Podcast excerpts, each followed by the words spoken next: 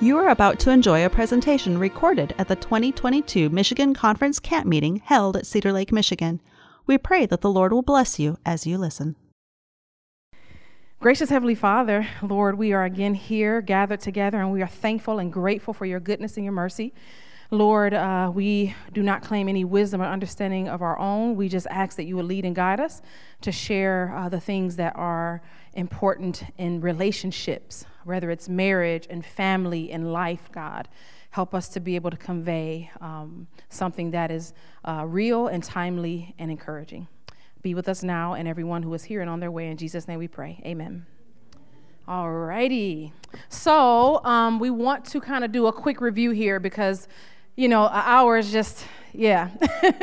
we try to fit in as much in as we possibly can. So people were asking, so I want to make it clear yesterday that the codes that you see up here, which are QR codes, these are for two different things. One, on the right is called Grief Recovery, and this is for those who are interested outside of camp meeting pursuing grief recovery, which is different than Grief Share, which Grief Share is awesome, right? And we talked about that a little bit during our session yesterday that it is important to have a space, a safe space to talk about your losses. Grief does not just center around death, okay? But beyond that, there is actually actionable um, things that you can do to take you from a place of just grief and loss to completing that grief, all right? So we can talk about that more, and I run recovery groups. Um, often, so you can go there and find out when the next one will take place. Then coaching. The next one here is for those who are, while here at camp meeting, are interested in meeting with us one on one for individual coaching, okay? Whether it's your relationships, if you're married, not married, kids, no kids, grandparents, not a grandparent, or you're just wandering the earth aimlessly, you can come talk to us, okay? All right, so that is that. We are going to move on. And just to give you a little bit of information about what grief recovery goes over, um, it is the method of taking people through an action program for making be, going beyond death, divorce, and other types of losses. Okay, so this is just giving you a little run through of what that is. All right. Um, let's see here. And this is actually when the next group will take place, is um, at the end of this month. So if you're interested in that, we have a special one for those who are um, here at camp meeting if you would like to participate. Oh, sorry. So sorry. I'm a little bit busy. And, and these take place virtually, how? virtually, because yeah, I can't come to everywhere where people are. So Zoom is a great thing. So that's where we do our grief recovery work for those who are not locally where we are in Troy. All right. All right. So just a, a quick review. You, you prayed already, right? I did. I believe let I let did. me pray again. Okay. Well, go I ahead. You let the Lord use you. More yes. prayer, okay. Prayer. Father in heaven, please be with us. Mm-hmm and help our minds to be mm-hmm. uh, what they ought to be. Mm-hmm. In Jesus' name, amen. Amen. amen. Now, so, only thing um, where my notes at? So, okay. Um, just to, to review what we have gone over. Yes. So, yesterday we um, introduced you to the idea of tune up and that all relationships, no matter where you are, what kind of, uh, well, no, let's not say that in today's day. back that up whether you're married or not married, right? Um, whether you are a parent, wherever you are in your stage of relationship, um, all relationships require tune up because what happens is we run into crises that will come along and catch us unaware, and we find ourselves in trouble. All right? So, we are going to be going, we went over with you yesterday that one of the areas that really touches a lot of people's lives, and we have gone through it over the last few years, is an exponential amount of loss. Um, loss does not only encompass death, but death does not only encompass people. We have loss of pets, we have loss of um, of course, spouses, children, friends, and loved ones, right? But then when we think about loss and we're grieving, we also grieve transition and change, um, moving, job loss, promotions, retirement, graduation, coming out of retirement, emptiness, becoming a caregiver, releasing caregivers. You be releasing from being a caregiver, you name it, right? Then we have, yes. Okay. Um, others, um, end of addiction. So when you are actually ending an addiction career, that's a loss, believe it or not, for people. Health um, and also financial gains and losses, even improving health can be kind of a shock to the people around you. You ever experienced someone you've been taking care of and then they get well and then you feel kind of like you're not needed anymore? It happens, right? Community, normal patterns of life behaviors and things of that nature. Didn't we all experience that during the pandemic?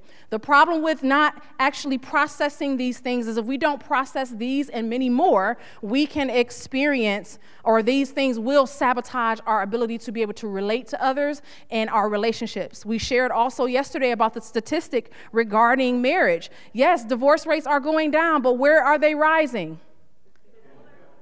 Right, 50 and older. So our parents are, are at risk, which is weird to think about, right? So they're divorcing the older that. We are at risk. Well, we are at risk. Yeah, praise God. Okay. Oh, yeah, I don't know, right? Yeah, yeah, Dang. Oh. Okay. Anyway.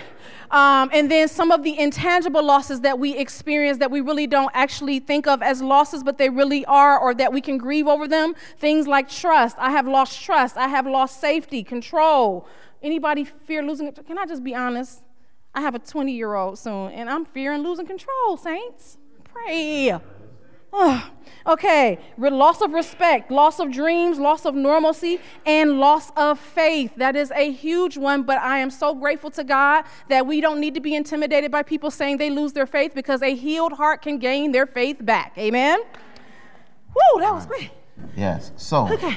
um, continuing on in that review, uh, we share with you a few things about grief. Yes. What is grief? Let's read that together. It is the natural and normal response to a loss. Keywords normal and natural. All right? Right. And we suggested that our Creator Mm. does what? Yes, God Himself grieves. That's one of the reasons why we know that it is natural and normal. Number two, now this one we didn't articulate yesterday, although we talked about it, but we didn't spell it out. Mm-hmm. And um, this one is grief is the conflicting feelings caused by the end of or change in a familiar pattern of behavior. Mm-hmm. Now I got to press pause and I got to say something about that. Now I didn't, I didn't tell you I was going to do that. No, you didn't, but that's okay. You know, th- th- this is when the Lord answers our prayers. Mm-hmm. So notice that grief is the conflicting feelings caused by the end of or change in a familiar pattern of behavior. Did you know that I can live in an abusive home? Oh, yeah. And when my abusive parents die, are you following me? I miss them. Isn't this that is conflicting? why that word yeah. conflicting is there. Mm-hmm. You know, people will tell you, well, I mean, why are you crying? I mean, don't uh, with all that they put you through, you should be glad that they're gone. But there are conflicting feelings. Now, let me ask you a question. Why do you believe that there might be conflicting feelings, even if I'm if I'm moving out of or if a, a, a dysfunctional or abusive relationship has ended? So even if emotional, even if it's a bad relationship, emotional connections are still important.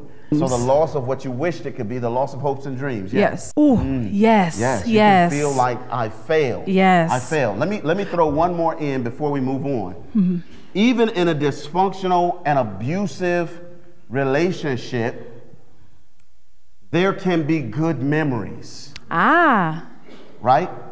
So my dad used to take me to the ice cream store, and I, I, I remember that, and it was the happy time, mm-hmm. even though my dad was right.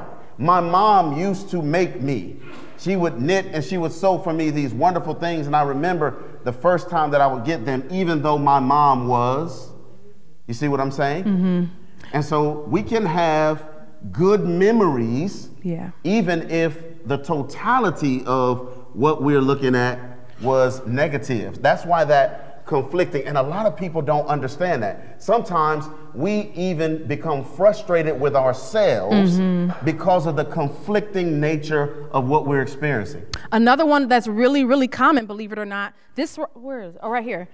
When you are becoming a caregiver of a parent or releasing the care of a parent, Yes, a lot of people have conflicting feelings, right? When your parent passes away and you feel relief mm. while also feeling sad. Mm-hmm. Ever been there? And then you begin to feel guilty. Mm-hmm. Right, but, but it was difficult to care for a mm-hmm. person who needed your care and your services 24 hours a day. right? Yes. What? Right. Yes, even while you're in it, it can be it. those up and down feelings. Absolutely. Yes. Let's let's let's move on now. Okay. Um, Genesis six six. We already shared that one. God also grieves. Mm-hmm. Um, and then third, grief is read that together. Not about, but a wounded or Yes. And what we what we tried to emphasize is that when it comes to grief, a lot of times we want to intellectualize. If we can help people to understand, if we can just give them more information, that it will help them. But we discovered when we looked in the book of Ecclesiastes, sometimes more wisdom and more knowledge it merely compounds the grief. Hmm. So grief is not about a broken brain, mm-hmm. but it is about a wounded heart. Go ahead. And I, and I can't remember whether or not I shared this with you yesterday, but I had a friend who um, was not a seven day Adventist. And so she did not have an understanding of the state of the dead, right? And so when her husband passed away, and this was a young woman, um, when she found out that her husband was not looming over her, right? Looking down on her, and she was feeling guilty about moving on, it gave her some relief. So that is an instance where knowing the truth can set you free, right? But guess what she still experienced? She lost, she missed her husband, right? So hope and grief can actually coexist. Now, we're not built to grieve forever, right? But hope and grief can coexist at the same time, saints. And it's okay. So he, he, what he said is that you know he was happy that retirement was there because he felt like uh, he was on vacation for the first two years, but after that he began to dream about his coworkers and and and he began to miss just the camaraderie of everyday uh, activities at the workplace. And it's and I, I'm actually glad you said that because these are real things, right? Can we be honest? Of course we can, right? We look at retirement and this glorious thing, like, oh man, I can't wait till I reach there. And then when you get there, you're like, what is this? Right? And then the change of the dynamic, the family dynamic. Let me tell you what happened during the pandemic.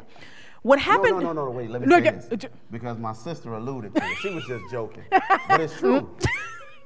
Look, for eight to 10 hours a day, Yes, commutes. And, I am not in the presence of. And now I wake up every morning, I turn over, I get up, I walk out, I, I go on the porch, somebody comes next to me. You like- so even though we may have been married, listen, for 40 or 50 years, Yes. we are not used to.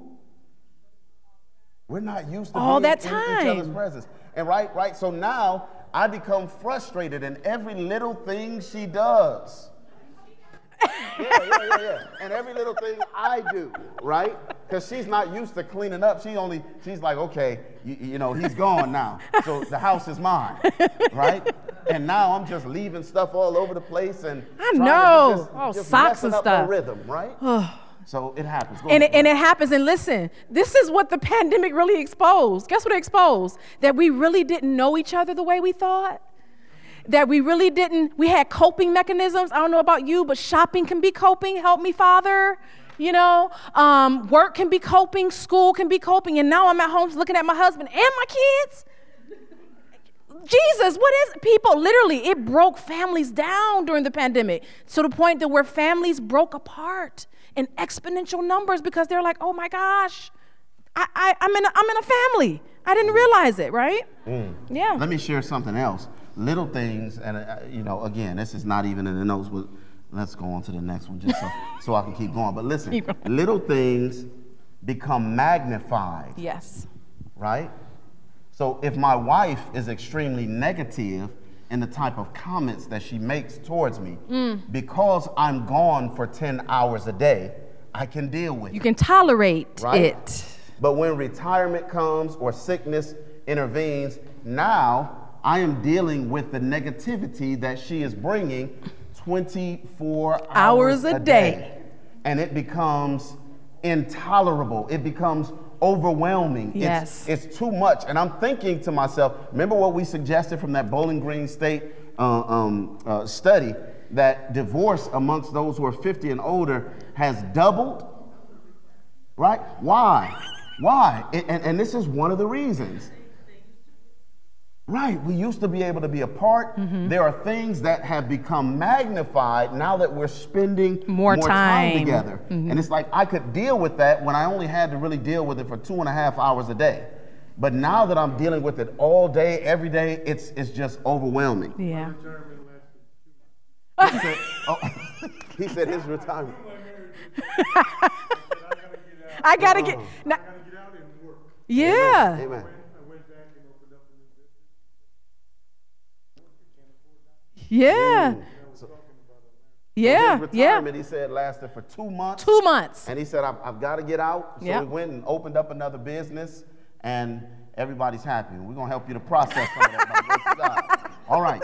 So somebody came and they made a comment to me, and they, they mentioned about process. Yes. And uh, we're, we're going to talk about that briefly, but unprocessed grief, loss, Next slide. Or okay, there we go. Unprocessed grief, loss, change, transition can and will sabotage our relationships. There are a couple of practical things that we try to share with you about how we process.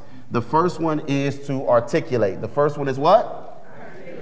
To articulate. That means that we acknowledge and identify, we call out what the loss is.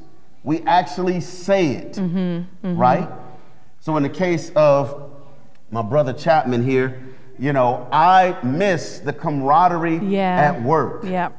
right? Mhm. I miss the projects and, and, and, and the innovation and whatever was going on. I miss that. Yeah. Articulate it, call it out. Now, I want, I want to press pause because you guys actually, Ah. we actually had you do something that you didn't even know about Yeah. yesterday. Tell them. So yesterday we had people get up out their seats. You wonder like, what is all this mess up here, right? This is you. This is your mess. Well, no, not your mess. This is you. Okay? And what we did is we actually took you through the very first part. Let me tell you something.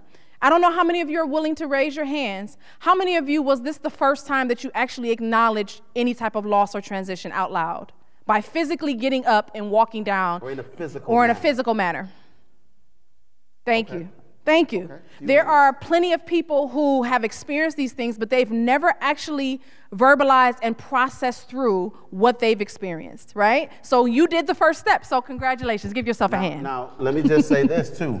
There were some Oh, yeah. who heard things being called out, and you knew that it was in reference to you, but you didn't get up. Yeah.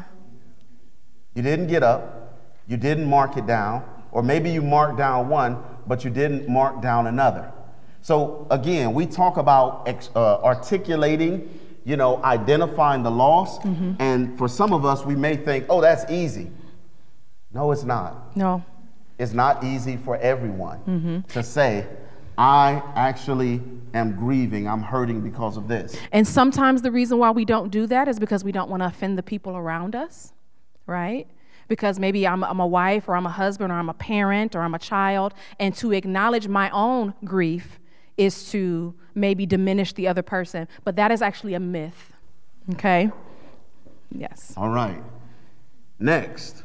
So number one was articulate, and again, these are some a few practice, not the whole thing, but a few practical things. Number one is articulate. Number two is express your feelings, and we suggested that a lot of times there is hesitancy when it comes to expressing our feelings because it involves vulnerability.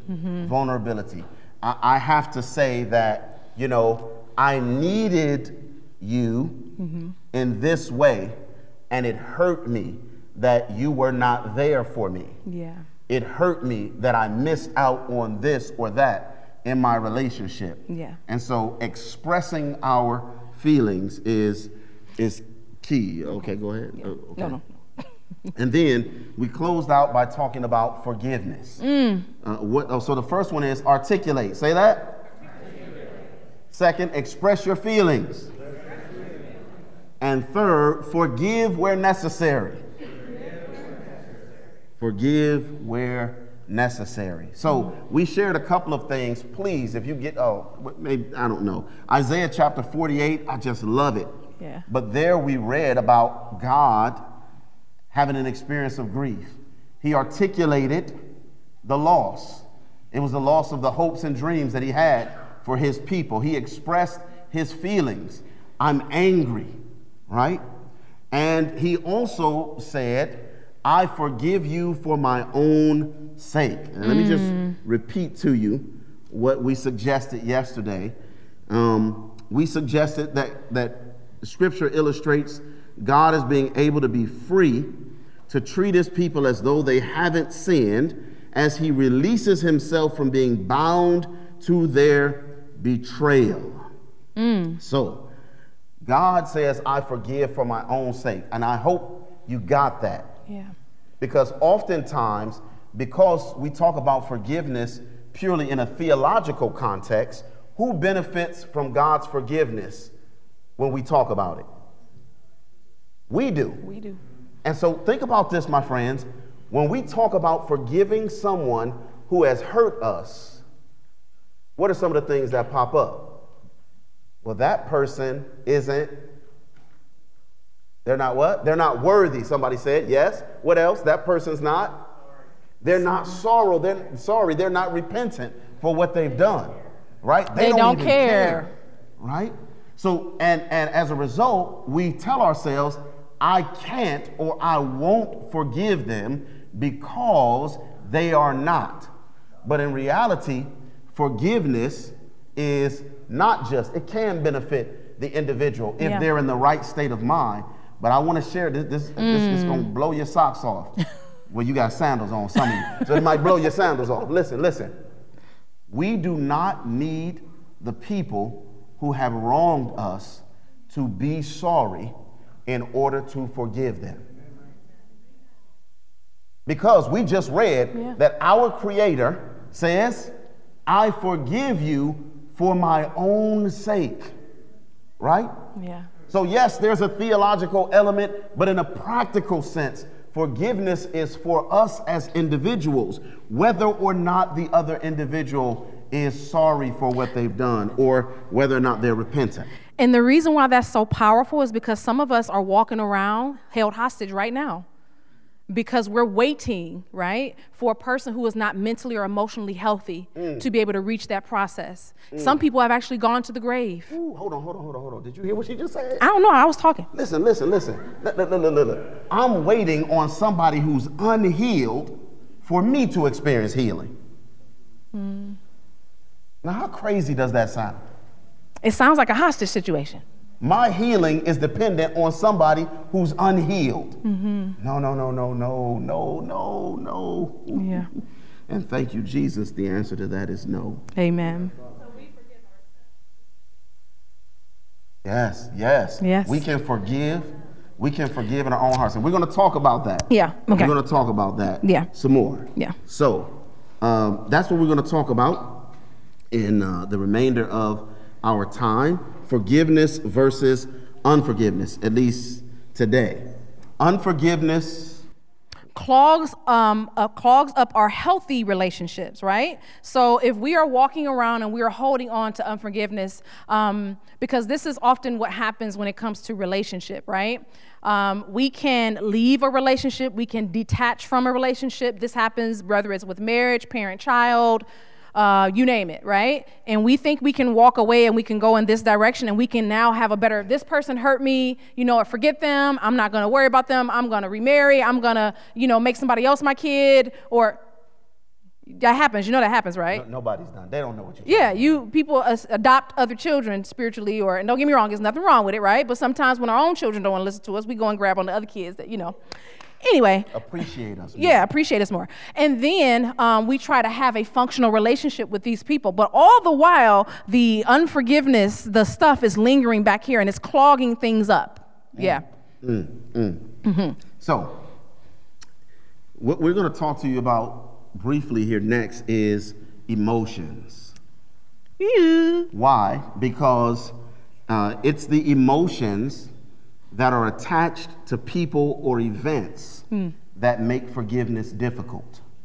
Say right? that again. It's the emotions that are attached to people and or events Mm-hmm. that make forgiveness difficult. Um, you don't have to raise your hands. There are some of us that just think about certain individuals Ooh. in our lives, and it has a physiological effect on us. Like that pit in your stomach. You ever you ever had those type of people? Well, we can think about an event, Yeah. a place, And it, it, it literally causes a physical reaction Mm-hmm. because the emotional response Yeah. is simply that strong. So we want to talk briefly about emotions just because um, of the power that emotions have. Now, it's difficult to talk about emotions when we don't talk about emotional intelligence. And often people are like, ah, here we go with some of that mushy stuff, you know, and I don't have emotions. yeah, yeah, you do. But anyway, we'll, we'll come back to that in a minute. So, some of us are like, ah, man, who cares? Emotions, emotions, and whatnot. but if we were to, if we were up here speaking in Russian, and if our slides were in Russian, you, well, some of you, I don't know how many of you speak Russian, but uh, brother Alex isn't in here, or uh, okay, or somebody else is in Couple, here yeah. that may speak Russian. But the rest of you, you'd be absolutely clueless unless you had a dictionary or a thesaurus that would help you to be able to translate between English and Russian so that you would be able to understand. Well, when we deal with emotions, it is similar to that. When we have zero, little, uh, no emotional intelligence, and someone begins talking to us about our emotions. Now, you know, stereotypical stuff. This is not true in every case. Right. But it is a lot of times. Just like the brethren, when your wife starts talking to you about how she feels. and go ahead, talk. Go ahead. So I just want to tell you today blah, that blah, blah, that when the kids blah, they got home, I was so blah, frustrated because they left their blah, book bags laying all over the place, and I had just blah, cooked, and then he just made a little plate, blah, and he only left a blah, little bit. I'm like, don't be wasting all this food blah, there. blah, I ain't blah, raised you blah, like that. You, you, you done? and, and, and, and listen, and after a conversation like this, it's like, you never listen to me. And it's like, I'm listening to you all the time. now, now, the problem is not that I wasn't listening, I wasn't, I wasn't hearing, I wasn't understanding. Mm-hmm. Right? Mm-hmm. I may actually be able to repeat to her exactly what she said, like some of us. Which some of y'all are professional at that. This is this is no, I was listening to you. You said this and this and this and this. But when we are really and truly listening, and I we refer refer to this, and professionals refer to it as reflective listening. When we are listening reflectively, we do not give word for word back. I know I just blew up some of the brethren's spot here. so you can't say, I was listening to you. You just said you wanted a half a thing of eggs and some milk and that. No, no, no, no, no. when we are listening, what we are listening for is mm. actually the heart. Yeah. So when I tell her I've heard you, mm-hmm. or when she says, Are you listening?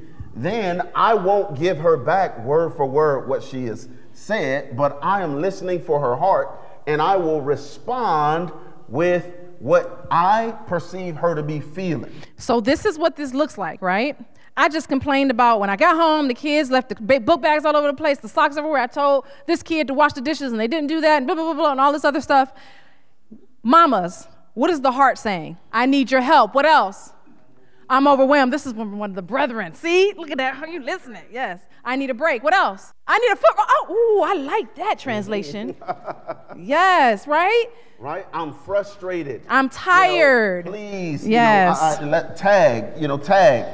You're it. It's your turn. Come in and, and take over for me. All Mm-hmm. of those would be ways, excellent responses for hearing the heart Yeah. and not just repeating factual information. And again, remember, we're talking about emotions because it's the emotions that are attached to people and or events that makes forgiveness difficult. What does that sound like for men?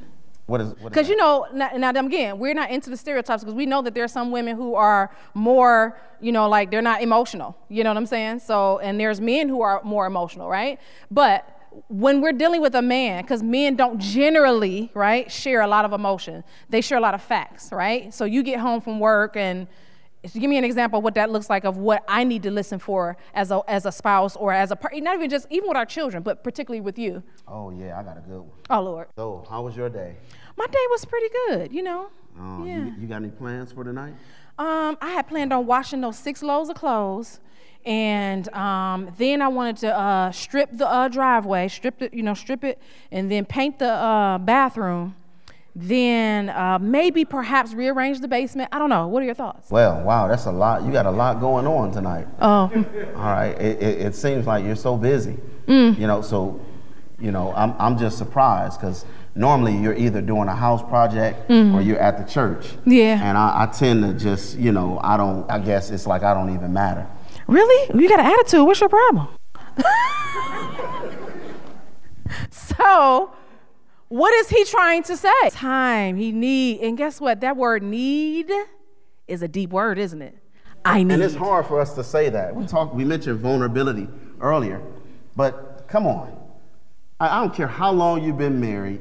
you know, some of us may be more emotionally mature than others, but man, it's, it's hard to come to your spouse and say, I need you. Mm-hmm. Mm. hmm mm hmm Right? Listening, he says, is a skill, and it, it, it you know it takes time to Yes. work on it, and so forth and so on. And then he was sharing that she just cut, she cut, uh, she cut it off right away. So Yes. everyone experiences emotions. Emotional intelligence is is a necessity, and I understand a lot of us may not be in tune with that. Um, you know, if you visit our website, we've got a few things, some exercises there mm-hmm. to help you. Mm-hmm. So here's how I know that we all experience emotions. This is how emotions surface. Self-talk. It's what we tell ourselves about ourselves, mm. about the people in our lives, Right. and about the world we live in.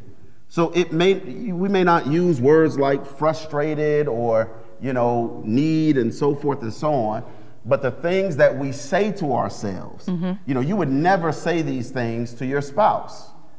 Hopefully.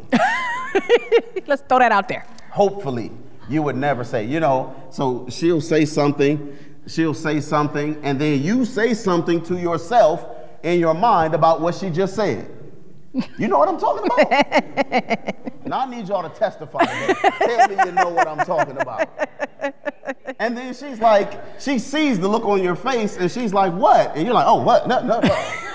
i didn't say anything and, and, and you're right. You didn't say anything, not verbally at you least, thought it. but you most certainly said something in your mind. Yeah. Right? So our emotions tend to uh, uh, surface in the form of self talk. This is how we know that we all, in fact, do have emotions. I'm going to tell you a quick story. There's a client of mine that I spoke to um, a couple of weeks ago. She called and she said, You know, I'm just really struggling. I really, really, me and this family member are really not getting along. I cannot stand them. They're getting on my nerves. And I'm like, Well, what is it? You know, what's the problem? She was like, I just know that, you know, they, that this person feels like I'm a loser. You know, I ended up having to come back home and live there, and they just probably think I'm just worthless and blah, blah, blah, blah, blah. And I'm just like, So you're angry with them because you believe that they feel you're worthless and you're a loser. And she said, "Yeah." And I just know that that's I just know that that's what they think. And I said, "Let me ask you a question. Did they say that to you?" She was like, "Well, well, no, no, they didn't say it." I said, "So how do you know that they think you're worthless and you're a loser?" She was like, "Well, I could just, you know, I could just tell. How can you tell? But just, you know, just how they act, or you know, da da da." I'm like, "Okay." I said, "Can I ask you a question?" I said, "If they haven't actually verbalized that to you, where did you get the thoughts that uh, about? Because you know, their actions could mean something else. Their actions could mean, you know, I don't like your dress." you know, you know the continents, right? Or I don't like how you smell right? Without saying it. If we're just basically going off of what's on people's faces, because this doesn't, you know, that makes me think they think you stink, right? However, oops, sorry. Oh, this isn't a person. Um, but what we actually end up realizing is that she said, you know what? Those are actually coming from me. See, I'm projecting what I think about myself on the people around me. And so I think, right? I said, so you think? She was like, well, I don't think I'm a. I said, well, if he, if that person didn't say that, where did the thoughts come from? Now we know, right? The enemy is live and busy, right? But even the enemy, we give him way too much credit. You know what I'm saying? And so I said, you know, the truth is, where did those thoughts come from? She said, they came from me. I said, so what is it that you think of yourself? She said, you know what? I didn't want to come back home. Things didn't work out where I was. And I just feel like I should be further along in life. And I feel like a loser. Hmm. And I said, and so now you're having conflict with the person that you're, you're living with in the home, which is a family member. And you all can't get along, not because they hate you, but because you're struggling with self doubt and self talk. Do you know that we sabotage our own relationships based off of what we think that other people think about? My goodness. Mm-hmm. We, how did that go? Yeah, yeah, yeah. yeah we, yeah, well, yeah, you get it. so, and this is this is critical because our emotions can have a profound mm. effect upon our behaviors. Yes. The way we think determines or profoundly affects the way we feel, which profoundly in turn affects the way we behave, right? And so being able to identify our emotions, being able to acknowledge them, um, it is it is a profound thing. Now here's where we can begin to tell ourselves the truth. Mm. Now you all you all think that oh man you know I, I, I love the truth I'm all about fact. No you don't. you lie to yourself all the time. Yeah. We all do. It's why most of our lives are so jacked up, right? And I'm not talking about jacked up as though we're not finan- in financially in a good situation or whatnot, but it's why our relationships struggle. Yeah. And our relationships, they don't seem to, uh, to hit peak or the optimal place. It's like, man, Lord, what's, what is it that's missing? And part of what's missing is our ability to be honest with ourselves, mm-hmm. to tell ourselves the truth. And I, uh, we alluded to this earlier when we talked about conflicting emotions. Mm. Remember when we said that?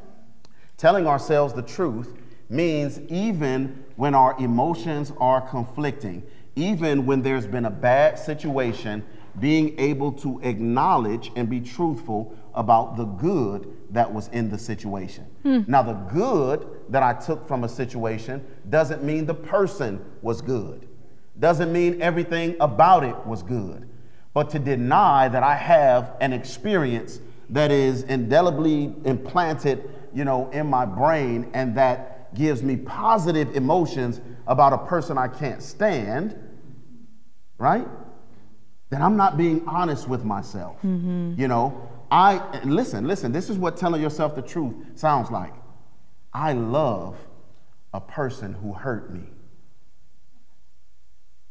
Yeah. Right? I love someone who caused me pain that I'm still living with years later. Yeah. Right? Yeah. That's yeah. what being honest and telling ourselves the truth really means. And that doesn't mean we sweep it under the rug. That doesn't mean we laugh and talk and smile about it and da da da this, that, and the other. But it means that we can we can tell ourselves the truth. And when we tell ourselves the truth by the grace of God, we are one step closer to being able to forgive the individual who has hurt us. Now, we want to talk to you um, within these last uh, 10 or 15 minutes. We want to talk to you about some myths, okay? Um, and we can go to our next slide, which is uh, forgiveness myths. And this, uh, you know. Okay. are you, are you going to follow the notes? Or you... No, I'm going to follow. Okay. Okay. So, so okay, okay. So, forgiveness myths, right? Um, and for someone, so for myself, um, I am a person who experienced uh, physical and sexual abuse as a child, right? And as I grew and I matured and got older, um, I had a lot of skewed ideas about what forgiveness looked like. Okay? Um, and so. What are some of those ideas? Some of these ideas um, that if you forgive the other person, that's letting them off the hook. And so I held on to resentments and pain for a really long time because guess what? You hurt me and I'm never going to let you forget it, right? I'm the victim here, right? And actually, I realized that that's not what forgiveness means. It doesn't even mean that when God forgives us, right? Because the truth is, He hung on the hook. You see what I'm saying? Somebody has to pay, right? And aren't we glad? Because I don't know about you, but it, I also reached a point in my life where I realized that I actually have hurt people too. Not right? You, but you're always smiling. No, no, so no. The devil's a liar. Who Mm-mm. have you hurt? I've heard a lot of people in life, right? And, Who have you hurt? And, well, I can't name them, but yeah. I can name them. right?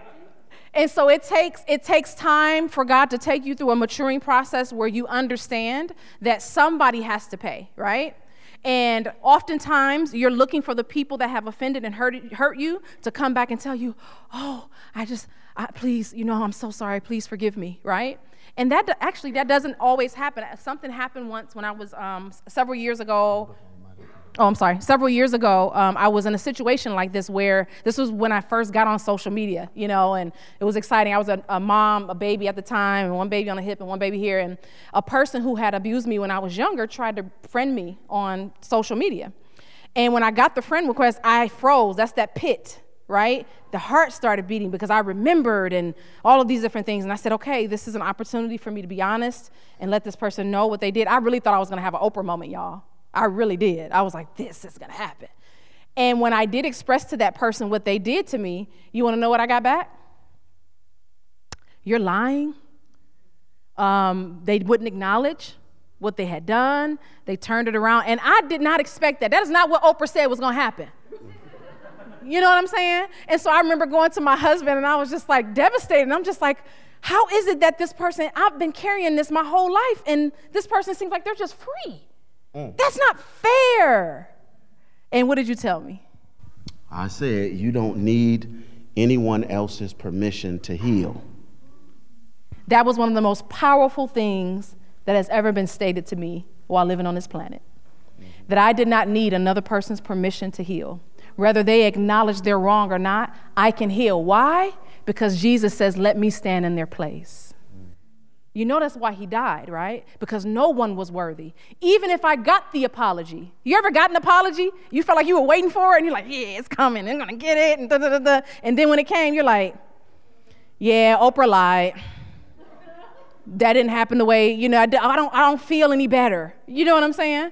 Mm-hmm. It, it, just, it just deflates you, you know? Mm-hmm, mm-hmm. And what she means when she, I mean, I, you, you probably get it, but just to, you know, put a little more on that you know, we when we talk about forgiveness, it means allowing Jesus to stand in the place of the individual yes. who has wronged us and who has hurt us, mm-hmm. right? And our first and our initial response to that is no. Why should why should you stand in the place because you're not the one who did and Jesus says I know but but I need you to put all of those feelings, all those emotions you have, I need you to put them on me yeah. and allow me to stand in the place of that individual. Well, that doesn't make sense. And Jesus would gently suggest, but if you don't allow me to stand in place of mm-hmm. this individual, then you're rejecting the very means by which I can forgive you. Have mercy. I've right? got to stand in the place of the guilty, mm-hmm. which means that in a very real way, when we forgive, we are giving it to Jesus. We are literally laying it on Him. Here's some of the other forgiveness myths. Your pain isn't important, it's not legitimate. Or I must allow this person back into my life in the same capacity when I forgive. And so for some of us, that's why we won't forgive, because we're like, uh uh-uh, uh, that person's not safe. So if forgiving them means I let them back in, I can't do it. Mm. Right? Yeah, or I can't forgive somebody because they're dead. Let's linger here for a moment. What do you do when the person who has hurt you is nowhere on the planet to be able to acknowledge what they've done or how they've hurt you? Are you left then just to carry that load? Hmm. There are a lot of people, when I work in grief recovery, and the word is grief recovery, there are two different things. You have grief share, which is awesome and it is important. It is one part of the process of recovering. But grief recovery walks people to completion okay? And this is a huge one because there are people who carry these things with them because the people that they need to address, they either can't find them or they literally are dead. And so they feel in lock. But I'm gonna tell you something you do not have to remain in lock with a person who is no longer here to acknowledge. You can still forgive mm. and walk in freedom. We wanna, oh. we wanna share a couple of more okay, things with hand? you. Go ahead, go ahead. Mm hmm.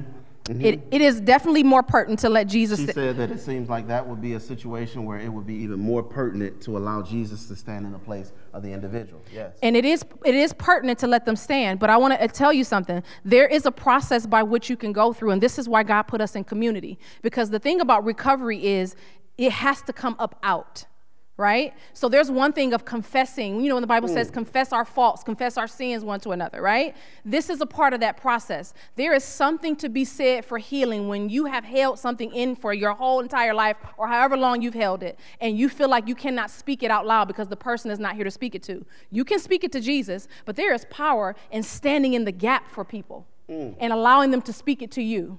Mm. Now, That me- is a powerful me- powerful Let me thing. say this. I actually, you know, was a, a, um, a client of my wife's, and I'm still paying that bill off. But Forever. but I was actually a client of hers. And when walking through this process, what she brought out is true. It is powerful. It was powerful for me and for those who I was going through it with to express. And you literally, the person knows that you're not the person. And yet, all the emotional response is Yeah. there Yeah. as they're sharing it with you, another person who's in the same process. They know that I'm not the individual. I know that they're not the individual, but there's power, as Tamara mentioned, in actually verbalizing it, in articulating it, in stating it, especially when these are things that we have never said before. in transparency and in honesty and without shame. Yes, mm. yes. Mm. And the same principle does apply because we all offend people, whether we like it or not, right? Mm-hmm. And when we come to a knowledge or an understanding, it doesn't always happen right away. That God brings it back to us and says, "Man, you know what? You could have you could have mothered or fathered or brothered or sistered differently or community, you know, with this person differently, and you hurt them. You need to go and apologize and, and act, you know, and acknowledge what you've done to them, right? But this is the thing: if that person is not alive, you one still have Jesus who can stand in the gap, right, and receive that. The other thing is too, there is still power in confessing that to another person. Now, this is where I want to share because there are boundaries. I'm not telling y'all saints to go out here and start confessing to everybody you walk past or to tell your stuff to everybody who walk past because everybody's not mature enough. Everybody don't have the mind or the heart to deal with that. But we all should at least have communities. And this is one of the reasons why we're doing this is because we are ripe for that right now because of all of the loss and all of these things that people have experienced in their lives. Um, we, we're creating this group at our church called the C3 uh, Challenge. And what this is, is a group that walks people through change, challenge, and choices, right? And you get to come there and in a safe environment, not judge. We're not psychologists. We can't diagnose people. But what we're doing is creating a safe place for someone to come and confess without being judged that this is what's really going on in my heart and my mind, and I need to get it out, right? And you will be amazed at how heavy people are. People that you've probably even been trying to win to Christ, but there's something that's stopping the process. And sometimes it's those very things seeking forgiveness or needing to forgive. So um, I had the opportunity, uh, 2019, to travel to um, Brazil, and I was a speaker for a conference there. While there, I met a young medical student, and um, she was sharing just a profound and powerful testimony. She had gone to a secular university for medical school. She was the only Seventh Day Adventist on campus, and she started a group. Well, mm. first of all, here's what she did. She she started out by witnessing, and one of her witnessing methods was, I just want to talk to people who are experiencing depression. So she just started talking to people. You know, didn't have all the answers, but if you're depressed, I'm here. Well, the group it ballooned to over 40. It did so well that in subsequent or in, in, in, in, in following years, the university began to publicize her group uh, as a group to go to if you are dealing with depression. But here's one of the things that she said. She said she wanted to teach her group about community. So you know where she took them? She took them to the local Seventh Day Adventist church. no. That's not where she took them. She took them to an Alcoholics Anonymous meeting. Go figure. Listen, these were atheists. And when they came back, they had a, you know, uh, uh, um, an opportunity to share on what the experience had been. These young medical students were weeping. You know what they said? I have never been in a group hmm. that has exhibited such transparency and vulnerability mm-hmm. in my life. We're weeping. Now, I just happen to believe that's what prayer meeting ought to be like. Amen. Amen. Three people said amen. That's all right. but literally, people ought to come into our meetings and they ought to go away with a sense that I have never been around people who are as transparent and vulnerable. And what does that demonstrate when you can be transparent and vulnerable with somebody? Someone, it demonstrates that what? It demonstrates you care. It demonstrates there is love. And trust. You're not going to be transparent and vulnerable mm-hmm. with people who you don't trust, with people who you don't love. Yeah. What did Jesus say? He said, By this they will may all know. men know yeah. that you are my disciples. Yeah. These young people in this, in this medical school, they began giving their hearts to Jesus. She took them on a mission trip. They came back. They said, Man, look, we want to join this church. Listen, it's, it is a profound thing to experience what my wife has talked about vulnerability and transparency. And there is a supernatural bond we believe that goes along with that. Whew, there's so much. Okay, so we only got a couple minutes left here. Um, so another one here. So forgiveness we have yeah. is to remove the feelings of resentment against the offender. It yeah. does not mean I condone what they did. It does not mean, as she suggested earlier, they get off the hook. It does not mean that I'm going to forget what happened, mm-hmm. right?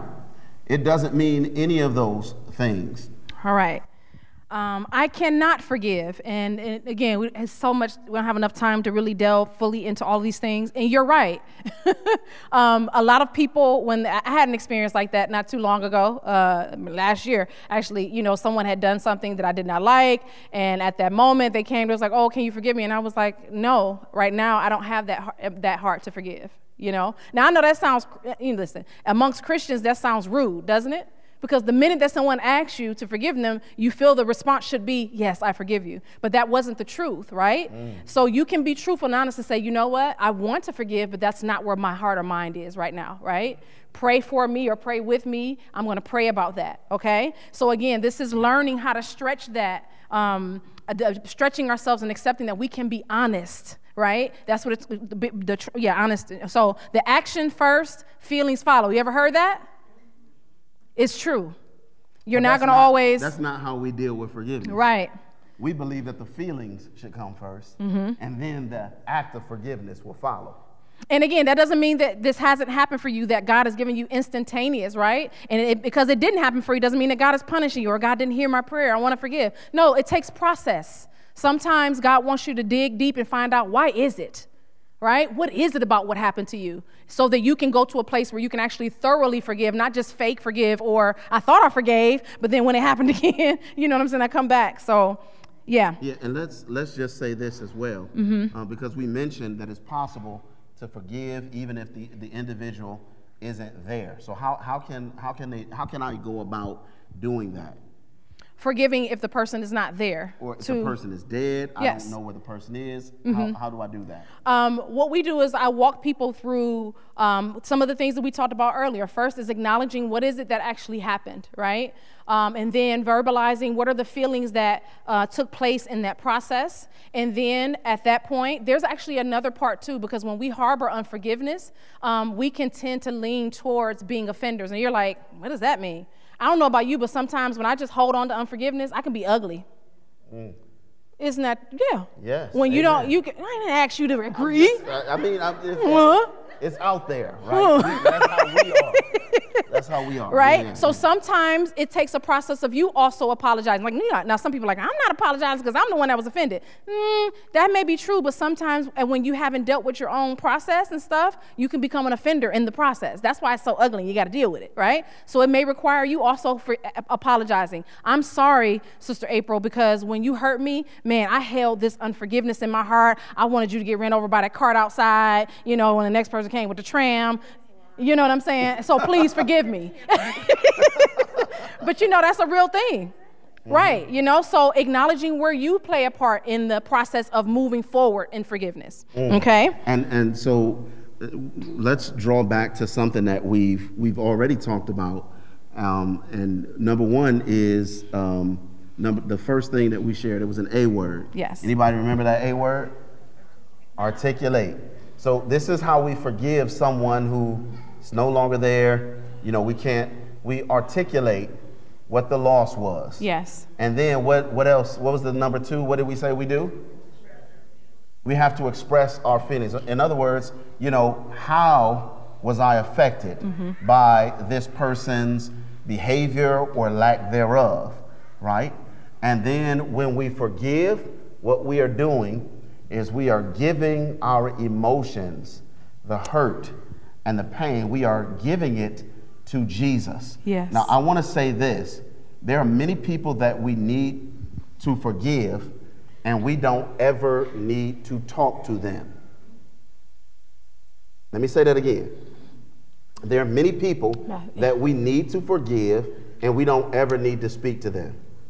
Because you, you hear what my wife shared about her experience, right? There are some people who don't need to hear, I forgive you. Because let, let me, let me share with you how that sounds, how that can, how that can be interpreted. Hey, Tamara, I, man, I've been praying and I've drawn really close to the Lord. Mm-hmm. Oh, okay. The Lord has showed me a lot of things. And, um, you know, he, he, he showed me that I needed to forgive you because of uh, the way that you've treated me and you've neglected me over the years. And if I come to her like that, what's her response going to be? Like, okay. Or she's going to become defensive, right? She's going to become defensive. And so, you know, this is why, man, I ooh, thank you, Jesus, hmm. that we have something that people in a secular sense do not have. We can go to Jesus. Mm-hmm. So I may not need to come to her. Why? Because she may not even be ready to receive that conversation. Or she may not remember. You ever So- had that when they don't remember? Right. So I need to go to Jesus and I may not, or if the person is dead, I can go to Jesus when I can't have a conversation with that individual. And ultimately what I'm doing is I'm giving my but I've got to I've got to be able to state them. I've got to be able to articulate what, what it is. I've got to be able to express it to Jesus. Don't just, you know, this is how we pray. Oh Lord, please, you know, it hurts. Help it to heal. Amen. No, how does it hurt? Yeah. Why does it hurt Yeah. the way it does? And who hurt You know? you? Yeah, I was taken advantage of. Yeah. You know, Lord, I, my, my trust was destroyed and I can't even trust people anymore. Mm-hmm. Lord, I still dream about it at night. Mm-hmm. Lord, I, and, and as we become expressive in this way, this is what it means in a, in, in very, in a very practical way to give it to Jesus. Okay, I got to say this one last thing, then we're going to let you go, right? Um, because we know Matthew 18. I know some of you, that bubble was popping up in your head, but Matthew 18, Matthew 18, right? What does Matthew 18 say? Go to the person. And that is true, but let me tell you something. There are certain instances where that is not safe. Do you understand me? We have to be careful, saints, when we're telling children to go and talk to an abuser, or a woman or a man for that matter, because we act like it's only women that have abuse happen to them. Men can be abused too, right? To go to their abusers and, uh, and confront them, and if it's not a safe environment, we have to be balanced with that thing. You understand? So let's make sure that we understand yes, Matthew 18, you do go when it is safe and reasonable to that person and you address that person. But there are some instances where you cannot go and it is not safe, okay? And by the way, Matthew 18 is in, in the context of the church. That's a Christian context. But even in a church setting, I had somebody say to me that they felt like my child should come to them as an adult. And, you know, I'm like, nah, nah, bruh, that's not happening. Y'all should say that, practice that. Say, nah, bruh. No, Don't I'm say joking. that. I'm just joking. But no, no, no, no, that's not, that's not happening. My child is not gonna go to an, an adult who you know has offended or something like that it's not the way that works so let's be careful Yes. let's be careful when we are applying some of those things uh, uh, let, let, let, let us close with a word of prayer Yes, time let's close with a word of prayer Okay. father in heaven thank you for the time that we've had Mm-hmm. i pray that um, these things that we have mentioned in terms of forgiveness articulating Mm-hmm. the offense the hurt um, expressing our feelings, and then, Father, being able to take those things and literally give them to you. Mm-hmm. I pray, dear Father, that you would help us to experience the freedom that we can only have in Jesus. Yeah. For if the Son sets you free, Jesus said, you will be free, Free indeed. I pray, Father, that we would experience the freedom that you have designed Mm-hmm. and desire for each one of us. In Christ's name, amen. Amen. To listen to more of these presentations, you may visit the audio archives at misda.org slash audio 22 or search for Michigan Conference Camp Meeting wherever you get your podcasts.